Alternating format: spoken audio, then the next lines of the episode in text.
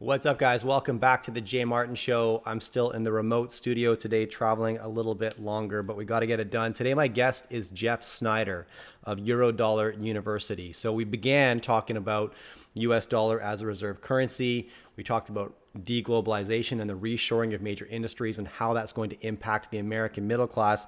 And then we got into his predictions and speculations about the future of reserve currencies and his answer or prediction really surprised me, and I think it's going to surprise you too. Anyways, this was super, super fun. I hope you enjoy this one. As always, beneath this video or podcast, there's a link in the description where you can subscribe to my weekly newsletter. I publish every Sunday, and I absolutely love writing it. I'd love to have you join the team. All right, here's Jeff Snider. Enjoy.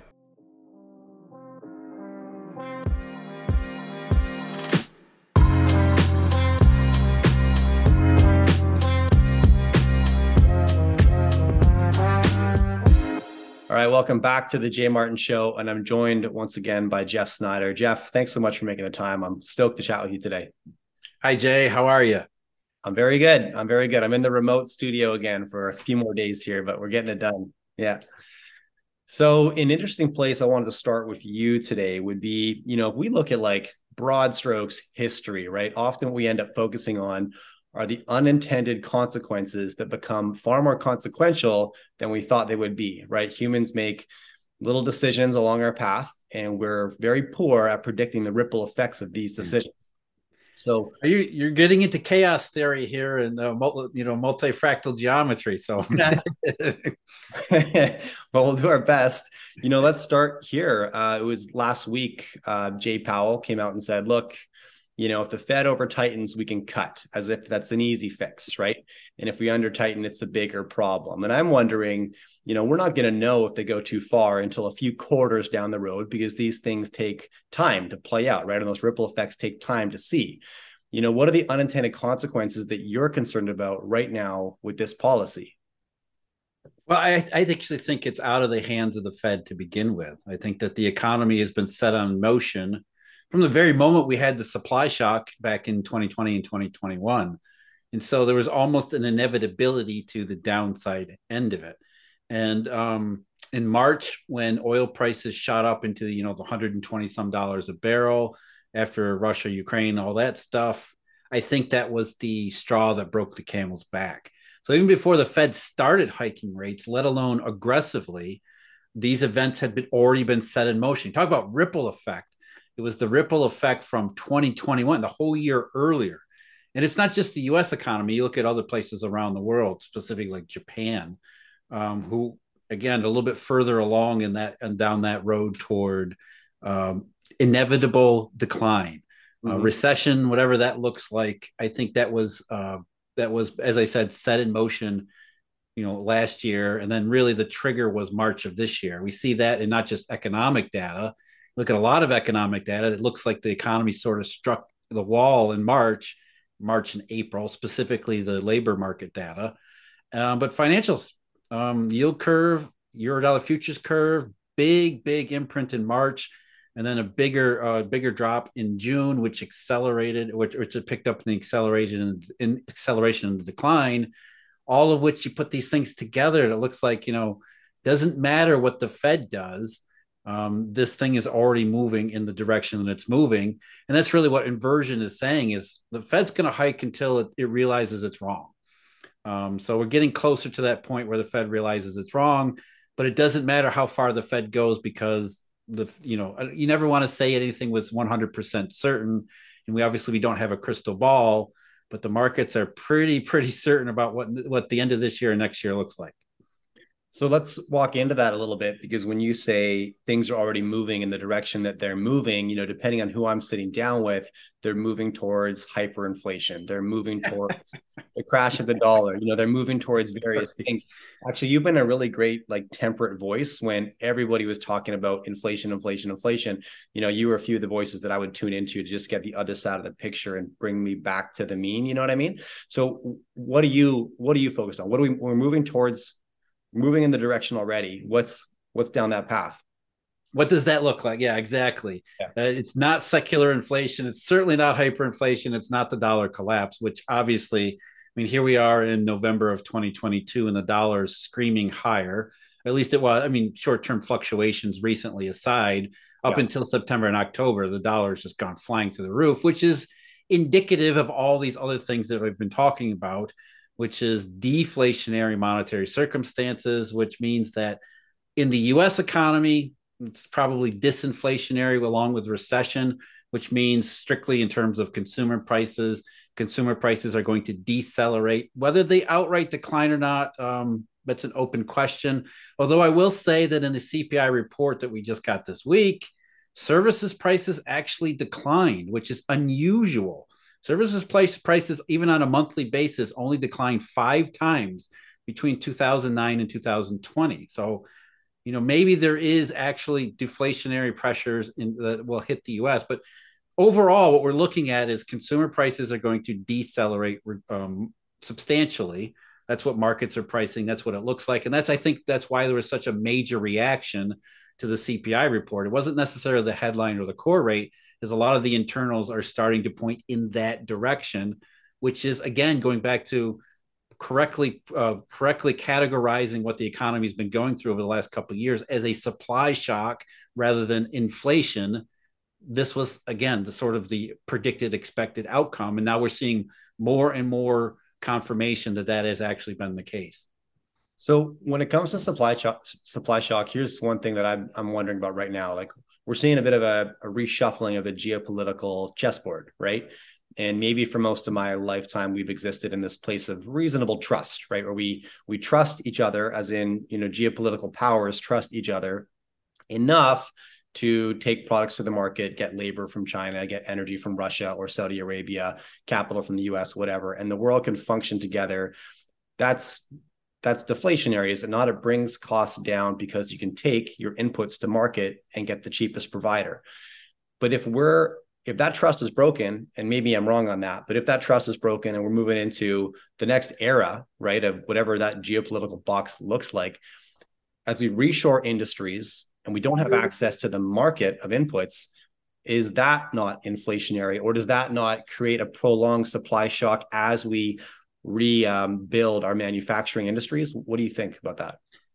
It's an interesting question. I don't look at it as inflation or deflation because as we, you know, the wave of globalization that began generations ago, you know, in the post-war era that really reached its crescendo um, 1980s, 1990s into the 2000s, consistent with monetary and financial growth, uh, because those two things always go hand in hand.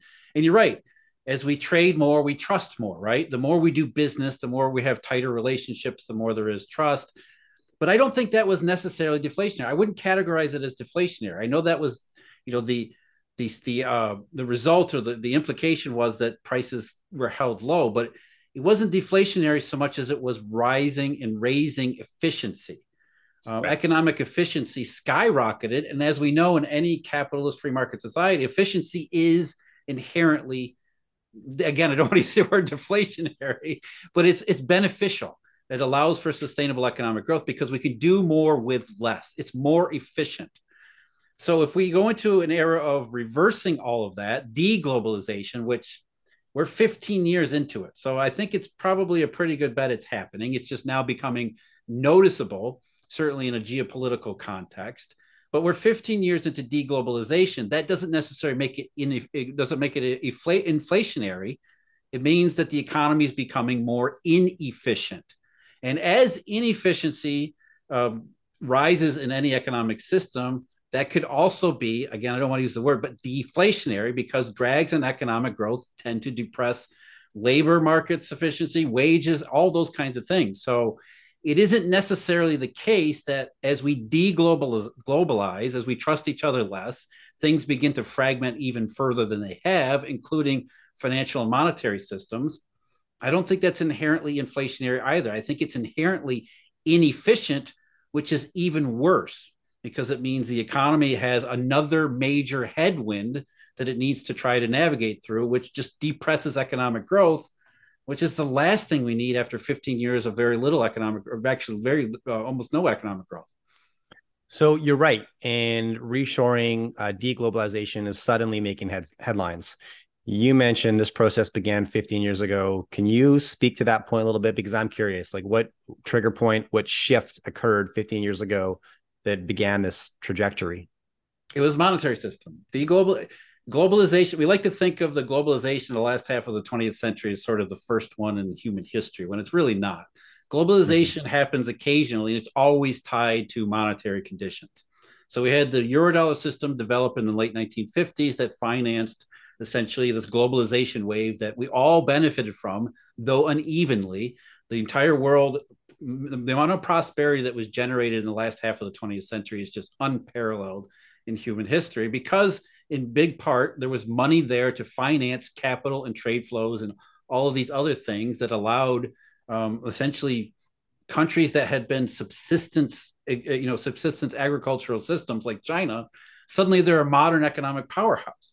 Mm. So if hmm. there, because there was the money there to do it, we could we could uh, in its best format, money is efficiency. Money allows specialization. Money allows trade and all these other things to happen, which creates the sustainable processes that that uh, lead to prosperity and real wealth creation. So what happened in August on August 9th of 2007, the monetary system broke. And unfortunately, most people believe it was fixed by the Fed doing QE when that was not the case at all. This is a long conversation. The, the, the short version is that the monetary system, when it broke on August 9, 2007, that wasn't a one off, that was a permanent disrepair. And so, over the last 15 years, while everybody thinks that the, the Fed has printed way too much money, we have actually suffered from the opposite condition, which is not enough money, which has been a drag on growth. And that has forced deglobalization, even before we got to the last couple of years of you know geopolitical tensions and everything else. Those are actually related to it. But for the last 15 years, the money has been increasingly disappearing, which means it's not growing as quickly as we need it to grow in order to finance globalization and trade in the way that it did in the pre crisis era. So that is forcing the deglobalization, which is leading to all these consequences down the road. Okay, I'm going to ask you a question that may seem somewhat juvenile, and I want you to give me the most basic answer you possibly can think of. When you say the money was disappearing, is this relative to the debt that was accumulating, or can you explain that concept to me a little bit? It all goes back to where money comes from. Who gets to create it? And everybody think it's government or the Federal Reserve, and it's it's never it's in the modern era, it's never been those.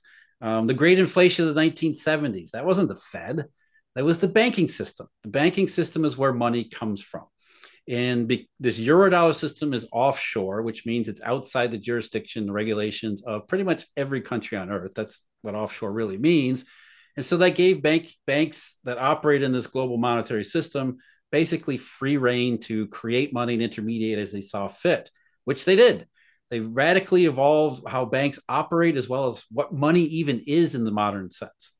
Um, but there's always a downside with that inherent risks because when you give banks free reign, they tend to go way too far, which is why our subprime mortgages came from, which is why we had massive credit bubbles 1990s into the 2000s because we had we were overflowing with money. Um, and then the credit crisis, the, the 2008 crisis happened, which was essentially the system coming to terms with all of its inherent flaws. And because of that, it no longer creates money and credit in the way that it had beforehand, which is another popular misconception. Everybody thinks that we're actually swimming in debt. But if you actually look at the data, what you see is you have parabolic growth up until 2008, and then very limited growth thereafter.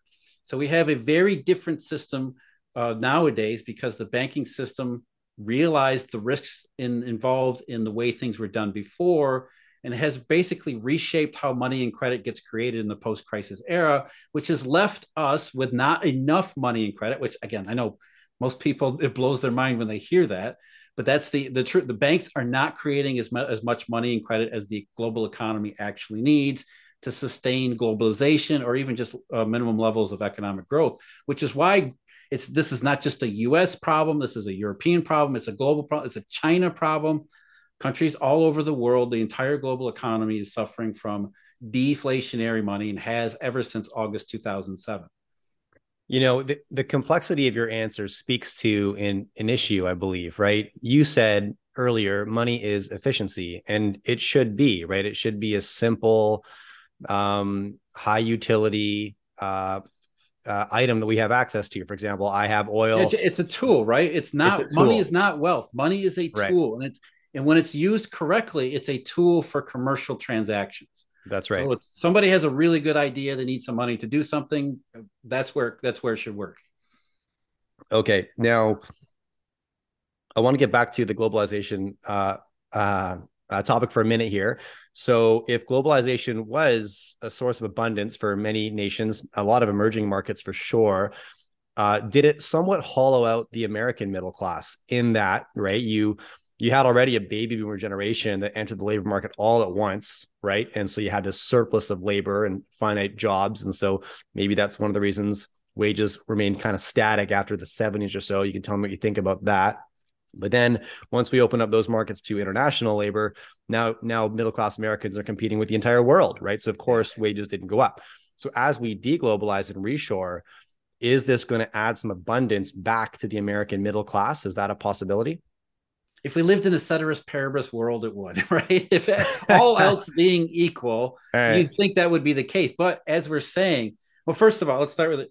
The, the, the original premise is, I think, correct, right? Because we had um, we had American workers when uh, before we got to globalization, the American economy was more like the American economy. And in, as it globalized, you're as I said before, it was not a clear cut trans. I mean, it was very messy for certain parts of the world. I grew up in the Rust Belt, so I absolutely right. saw the downside of globalization. Yet you can still see the downside how there's always winners and losers in every in every kind of transformation. Think about the the transformation from agricultural economies to industrial economies. There are definitely winners and losers. These transitions are extremely messy, sometimes violent. Um, but by and large, when you put it, when you look at it from the uh, global perspective, the globalization trend from the latter half of the 20th century was beneficial to most everybody again, it was messy. There's winners and losers. Yes, American workers probably were closer toward losers than win, than anybody else in this in this uh, in the transformation. But even so, you look at the average American worker and their their their living standards. Even though wages were held low, because you're right, they're competing with workers from around the world, still rising living standards because of productivity of the overall system. Efficiency of the overall system was what generated wealth in place of those wage gains. So if we go into a deglobalization period that is more inefficient, I don't think that's beneficial to the American worker either, because now you have less efficiency, less of what was driving living standards to begin with, and you don't have the jobs that are able to replace what you know yes, there's onshoring taking place, but is that going to be enough to offset jobs that don't happen because of lack of economic growth overall? I think that's really the issue here is it's very difficult to see what doesn't happen, right? We don't character there's no statistic that tells us oh, these are the jobs that didn't get created because we're in a more inefficient economic environment. Right. But that's really that's really the deficit that we're facing is we don't see the jobs that don't get created, but we feel that they didn't. Okay, that makes sense to me. And yes, I suppose as we reshore, if we successfully reshore industries at any large scale, it's not like we're going back to, you know, boots on the ground assembly lines, right? These jobs will be different. It's not going to be interesting. So then, like h- highly speculative, uh, you know, I like making predictions just because they're fun, but I don't put any weight on them at all. So no sweat there. But if you were to think about, you know, America during the 2010s, 2010 to 2020 versus America during the 2030s, right? 2030 to 2040 is the average American's quality of life going to improve or going to increase or decrease? What are your thoughts? It all hinges on the monetary question. Okay. Uh, because I, I tend to take a more optimistic view because 15 years into a monetary uh, monetary breakdown is a long time, which means we're 15 years closer to a solution. Um, and there's any number of possible solutions out there, none of which are have to do with the Federal Reserve or governments, but still, so if you take the more optimistic view where we have some kind of monetary reform and agreement to, to redo the global monetary system in a way that maybe brings back some more efficiency in trade and economic cooperation, then you look at living standards in the 2030s and say, yeah, maybe there's a dip there between the 2010s and the into the 2020s and then we start to go back up in the 2030s. I think that's probably more likely the case, but I think that sets up the 2020s for a lot of um, potential misadventure because mm. it, these things these things take time. So even if we solve the euro dollar problem today, you know, there's going to be a couple years where we have to, you know, we have to redo everything. It takes time for everything to get involved. It takes time to reform all of these relationships and re- repair them. So at the at the earliest, we're looking at the 2030s. And when you say repair these relationships, are you talking about sort of multinational geopolitical relationships? That's what you're referring to? I'm more t- talking about the granular relationships between businesses doing trying to transact in different places around the world. That's what a, that's what the monetary, you know, the reserve currency actually does. It allows, you know, people think of a reserve currency as like it, it allows Americans to price oil in U.S. dollars. Um, you hear the term petrodollar. I mean, these things aren't real. Uh, the reserve currency is, I think it was called in the 1960s, a vehicle currency. I think of it as a middle currency. It allows different systems to intermediate through a common medium. Mm-hmm. So you have a country on the other side of the planet that uses its own currency, has its own values, has its own culture, and then you have a country on the other side of the planet with the exact opposite in every way, but yet they can transact with each other and can trust each other because they're intermediating through a common medium, which is the euro dollar. It's called the US dollar, but it's really a euro dollar. And they and that's more than just they're transacting, that's they're, they're depending upon this euro dollar system to accomplish a whole lot of tasks that a reserve currency does. And so, as that has been breaking down, it creates a whole level of distrust, inefficiencies, and as well as you know, eh, um, you know, really thinking about how whether or not these things are worth it. How you know how do we accomplish the same kinds of things that we did yesterday in a more inefficient environment?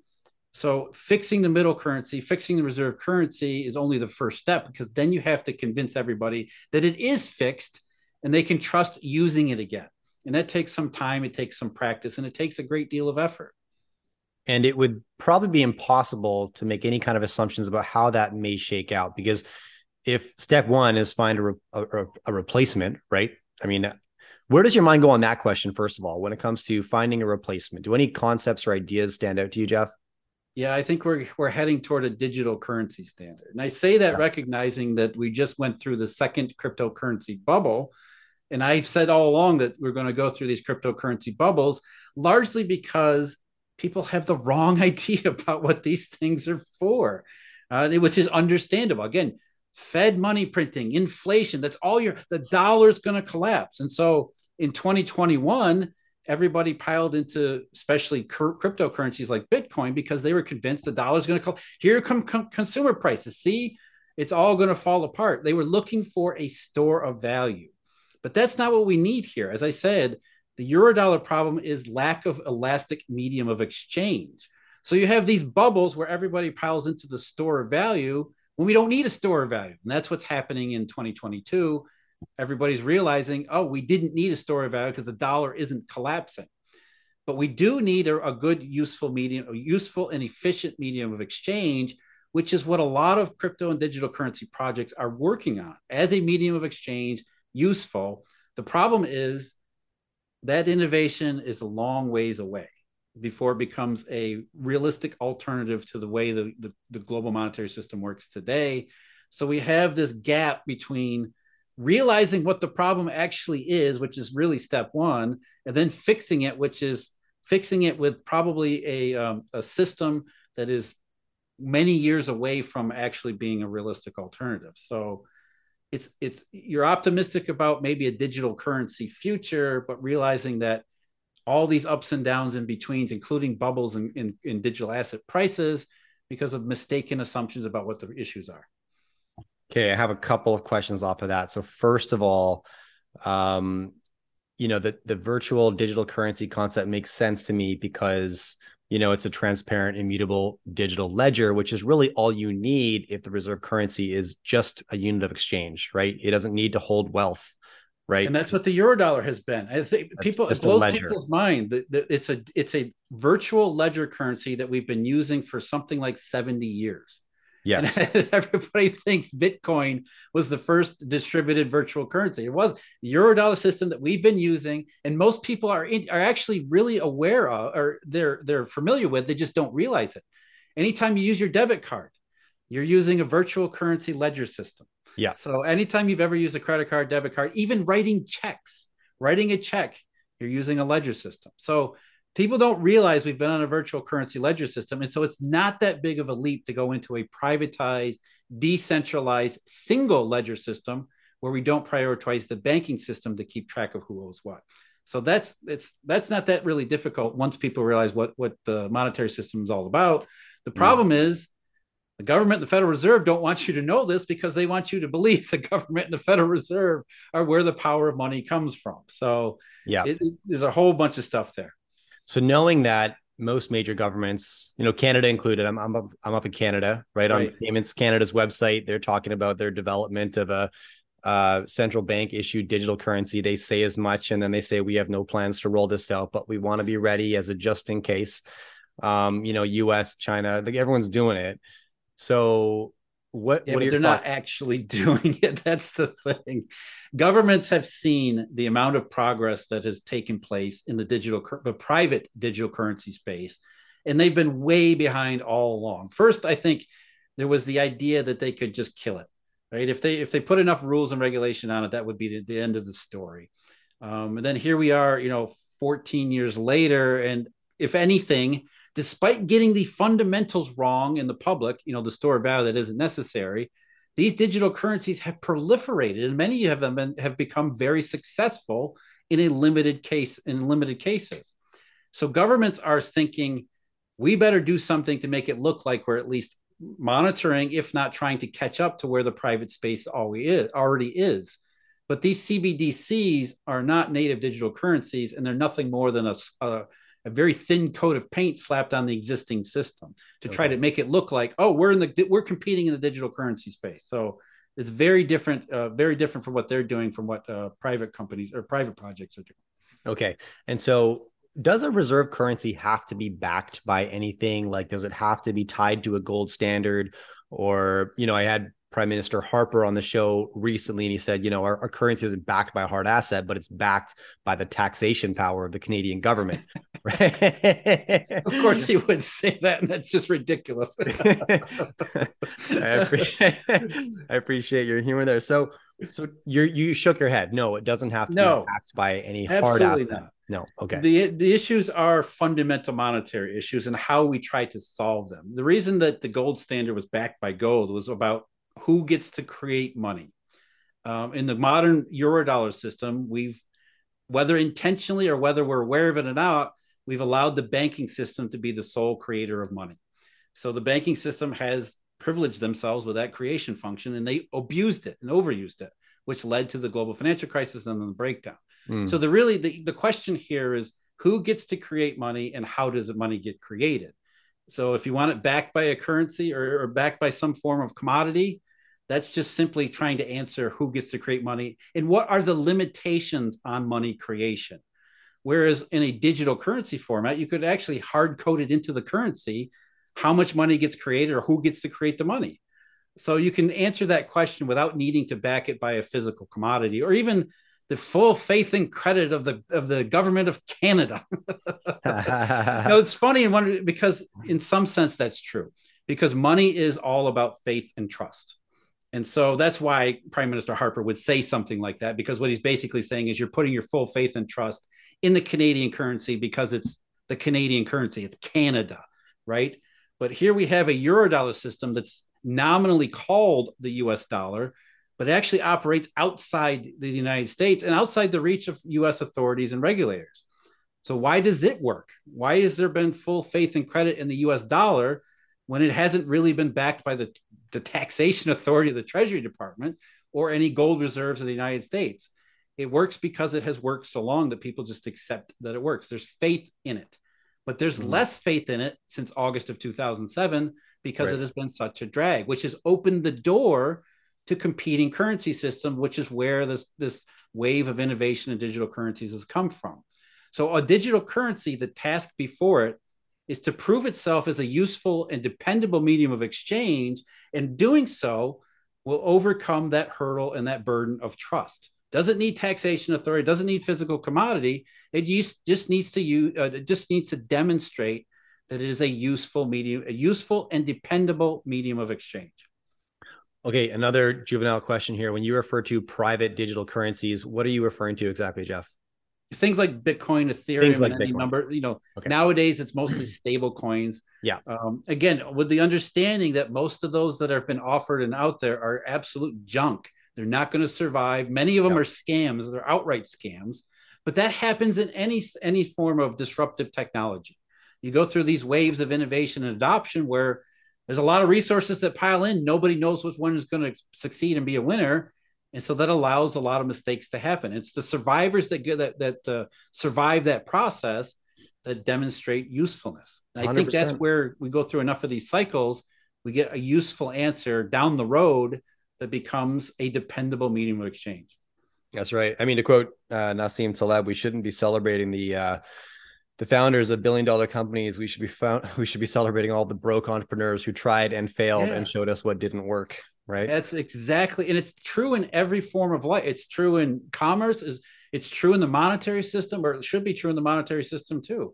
And it's interesting isn't it jay that the techno the internet revolution the technological revolution it's it's impacted our daily it's impacted our entire lives except for money and finance. That's been the last sort of holdout with these quote unquote old way of doing things. And i think mm-hmm. it's because there's such a huge burden about trust because it's really what it comes down to. You know, we're we're okay with Netflix taking over from cable companies. We'll watch Netflix and, and you know internet-based smart TVs, but when it comes to money and banking, everybody still thinks it's like the 1920s. you know, we still want the bank on the corner. We don't want you know blockchain. Why? It's all because it's about education and literacy and trust. It's about education, literacy, and trust. So so if I'm understanding you correctly, you know, you would speculate that 10, 20 years down the road, what becomes the reserve currency utilized by the globe will be potentially some maybe already existing private digital currency, correct? Yeah, I wouldn't wager on a on one that's already existing. All right. All right. I'm not so sure there. And I wouldn't necessarily, you know, I would imagine couple things. One is that it maybe it's a private public partnership. Yeah. Um, for one reason that the the public's public realm is they don't have very talented people, whereas in the private these private projects have tons of talented, smart people doing things. So I think more likely there's a public private partnership. And I also think there's a good possibility it's not just one currency, it's several. Right. So you have a competing currency, which by the way, is how um, you know modern economic society is operated most of the time. A single reserve currency is actually kind of unusual. There's usually several several active at a single time, and there's no reason why you couldn't, or, or no reason why we wouldn't want that. Mm. Because like competition in a real economy, competition in a money marketplace yeah. leads to the best results. Hundred percent. Yeah, any authority or power left unchecked is always a dangerous scenario yeah, usually absolutely. ends poorly. Huh, interesting. Okay, so then what are your thoughts on all the fear, uh, right? Fear headlines and narratives mainly around near term uh, central bank issued digital currencies like you know there's a lot of conversations you know on twitter about what's going to have the dystopian outcome of uh, the fed releasing a cbdc and the you know breach of, of privacy that comes with this and autonomy the, the autonomy that's lost because of that. What do you think about those conversations? Oh they're legitimate conversations because if we're really if we're speaking honestly here that's really the intent behind CBDCs. It's not to create an actual useful digital currency. Mm. It is to raise the level of surveillance and monitoring for mm. different reasons. I would say mm. that the Chinese CBDC is going to have a different connotation behind surveillance than maybe the Federal Reserve, although many people would probably disagree with me on that. But okay. as far as I'm concerned, you know, my position, it really it, that's that's really what CBDCs are for. They're they're more about at least in the in the in the public realm, they're more about tracking and monitoring than they are offering a useful and legitimate medium of exchange. Do you think that companies that are generating Amazon, for example, half a trillion in revenue, um, you know, a few hundred million users, Facebook, 2.85 million users, and and you know, you know, treasuries bigger than most sovereign nations, defense budgets bigger than some sovereign nations. I mean, this is Facebook Meta we're talking about, right? Multi-billion dollars spent on defense. Uh, they're almost operating like nation states at this point, and it would make sense that eventually they would release their own currency if we and start going.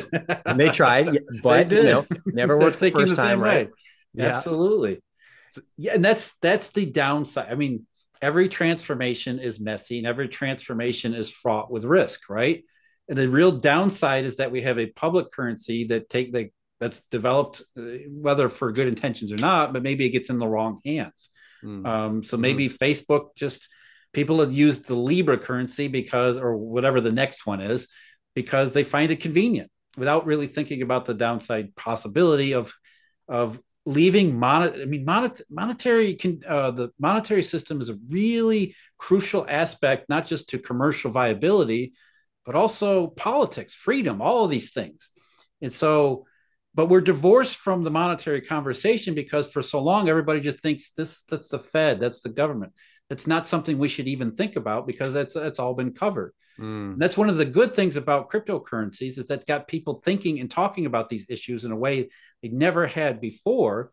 But part of that conversation needs to be as you're thinking jay that there is potential downside here Imagine if we're operating on a corporate currency standard. Oh hmm. God, mm-hmm. that's a frightening thought. It really is. And then, but that's where you know decentralized, truly decentralized blockchain avoids all of those types of issues because no one single bad actor can dominate the space.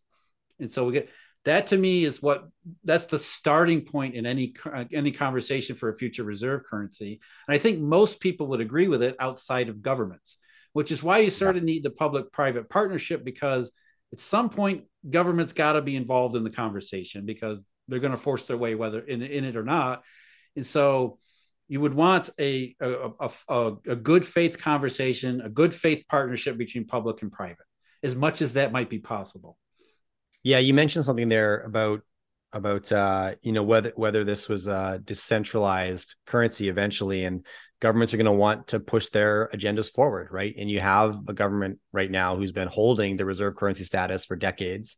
They're not going to go down without a fight, I imagine. Why no, would they give up that power not. and leverage? Nor the right? banks. Remember, because the banks have been they've been enjoying a special privilege for decades. There's yeah. a reason why the banking system has come to dominate the landscape because they've privileged themselves with money creation. Mm. And hmm. so they they're not going to say, we're going to give all that up. No, they're, they're not going to go quietly into the long good night. They're yeah. going to fight tooth and nail for it. Yeah. Uh, any thoughts on how that fight progresses here? Because yeah, you're going to go down swinging, right? If you're the current reserve currency holder, uh, you probably got a lot more um, shells in the chamber. I don't think you've spent them all yet. A lot, lot more tools you have access to. Uh, what are some outcomes, you know, this 10, 15 year transition? Like anything stand out, Jeff, as some actions US government Fed might take? I think about it from the other side, the private side. I think the, the, okay. the most optimistic scenario here is that the digital currencies begin to prove themselves, improve themselves, and do so under the radar. So that by the time the government sees it as a threat, it's already too late. Ah. Because enough people are using it, enough companies are using it, enough maybe countries are using it that they can't kill it. They can't say we're gonna we're gonna we're gonna deprive you of the use of this this whatever this format is. And so it, the more that these digital currencies prove themselves and do so in sort of a quiet way that doesn't disturb the status quo too much, there's that possibility that eventually it reaches a critical threshold. And before you know it, everybody's just using, or enough people are using it that it's moved on and it's moved into the final phase of transition, which, by the way, is exactly what happened with the Eurodollar system. The Eurodollar system began in the 1950s and nobody knew it except mm. the bankers that were operating it. By the time anybody talked about the Eurodollar, which was in the late 1960s in any any any substantial uh, way, it had already taken over the functions of reserve currency. So by then the government just said, you know what, this is solved. This solved a problem that we had, Triffin's paradox. So let's just leave it alone. Mm. And uh, maybe there's a there's a way that the digital currency can do that in the in the way forward because you have a private bank centered virtual currency ledger money system. Why not have the same? Just remove the banks. Again, the banks are not going to like that, but we could just some, do something different as long as it proves itself as a useful medium of exchange. Then is um, I think that's the way forward. But you know, what are governments going to do in response once they realize that there's a competing currency out there? Well, they're going to do what they've already done up to this point. I mean, they're going to use their taxation authority. Look at what they did in Bitcoin, and I think it was with 2013, 2014, where they say you got to treat Bitcoin as a as a, a collectible. Um, they're going to use taxation authority. They're going to use regulatory authority. There are going to there are going to be measures where if governments perceive hostility or perceive that this is outside of their ability to manipulate and to influence, at the very least influence, they'll they'll they'll try to um, they'll try to at least uh, make sure that uh, the public the, the the public as they see it has a seat at the table. Yes, and maybe simultaneously if they're running a second game say let's speculate i'm not i'm not saying that i think bitcoin's going to be that currency because I, I, don't but let's say it, it, becomes that and the government eventually starts to realize you know we've let this gone too far. I think that ship has already sailed to be honest. They can't shut that down. Yep. but they say you know if you can't beat him you got to join him and so start covertly acquiring and accumulating. Would that not be the best strategy is to at least have as big of a piece of that 21 million pie as possible? If you're in a fixed monetary system, that's the danger, that's the risk, and that's where Bitcoin already is. Yeah, uh, Bitcoin is already held by too few hands to begin with, which is why you have all these side pools that are developing, yeah. realizing that Bitcoin store value was the wrong idea. We need a useful medium of exchange, and that means elasticity. Uh, elasticity. So if you have currencies uh. that are not easily accumulated, uh, there's lots of stable coins that are working on that idea yeah, that yeah, have a dynamic money supply that sort of circumvents the ability of governments to control through um, cornering the market, which is one of the downsides to a fixed currency regime. Yes. Okay, I got to ask, what are you doing? Um, and I know you're not a portfolio manager; you don't give investment advice, nor do I. So I totally respect that.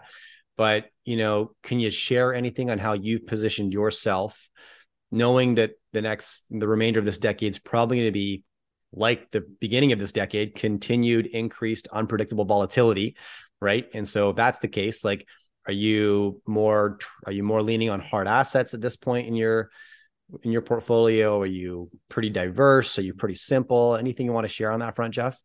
I think it's it's a it's about being careful and considered okay. because there are opportunities in that volatility, as you, as you rightly point out.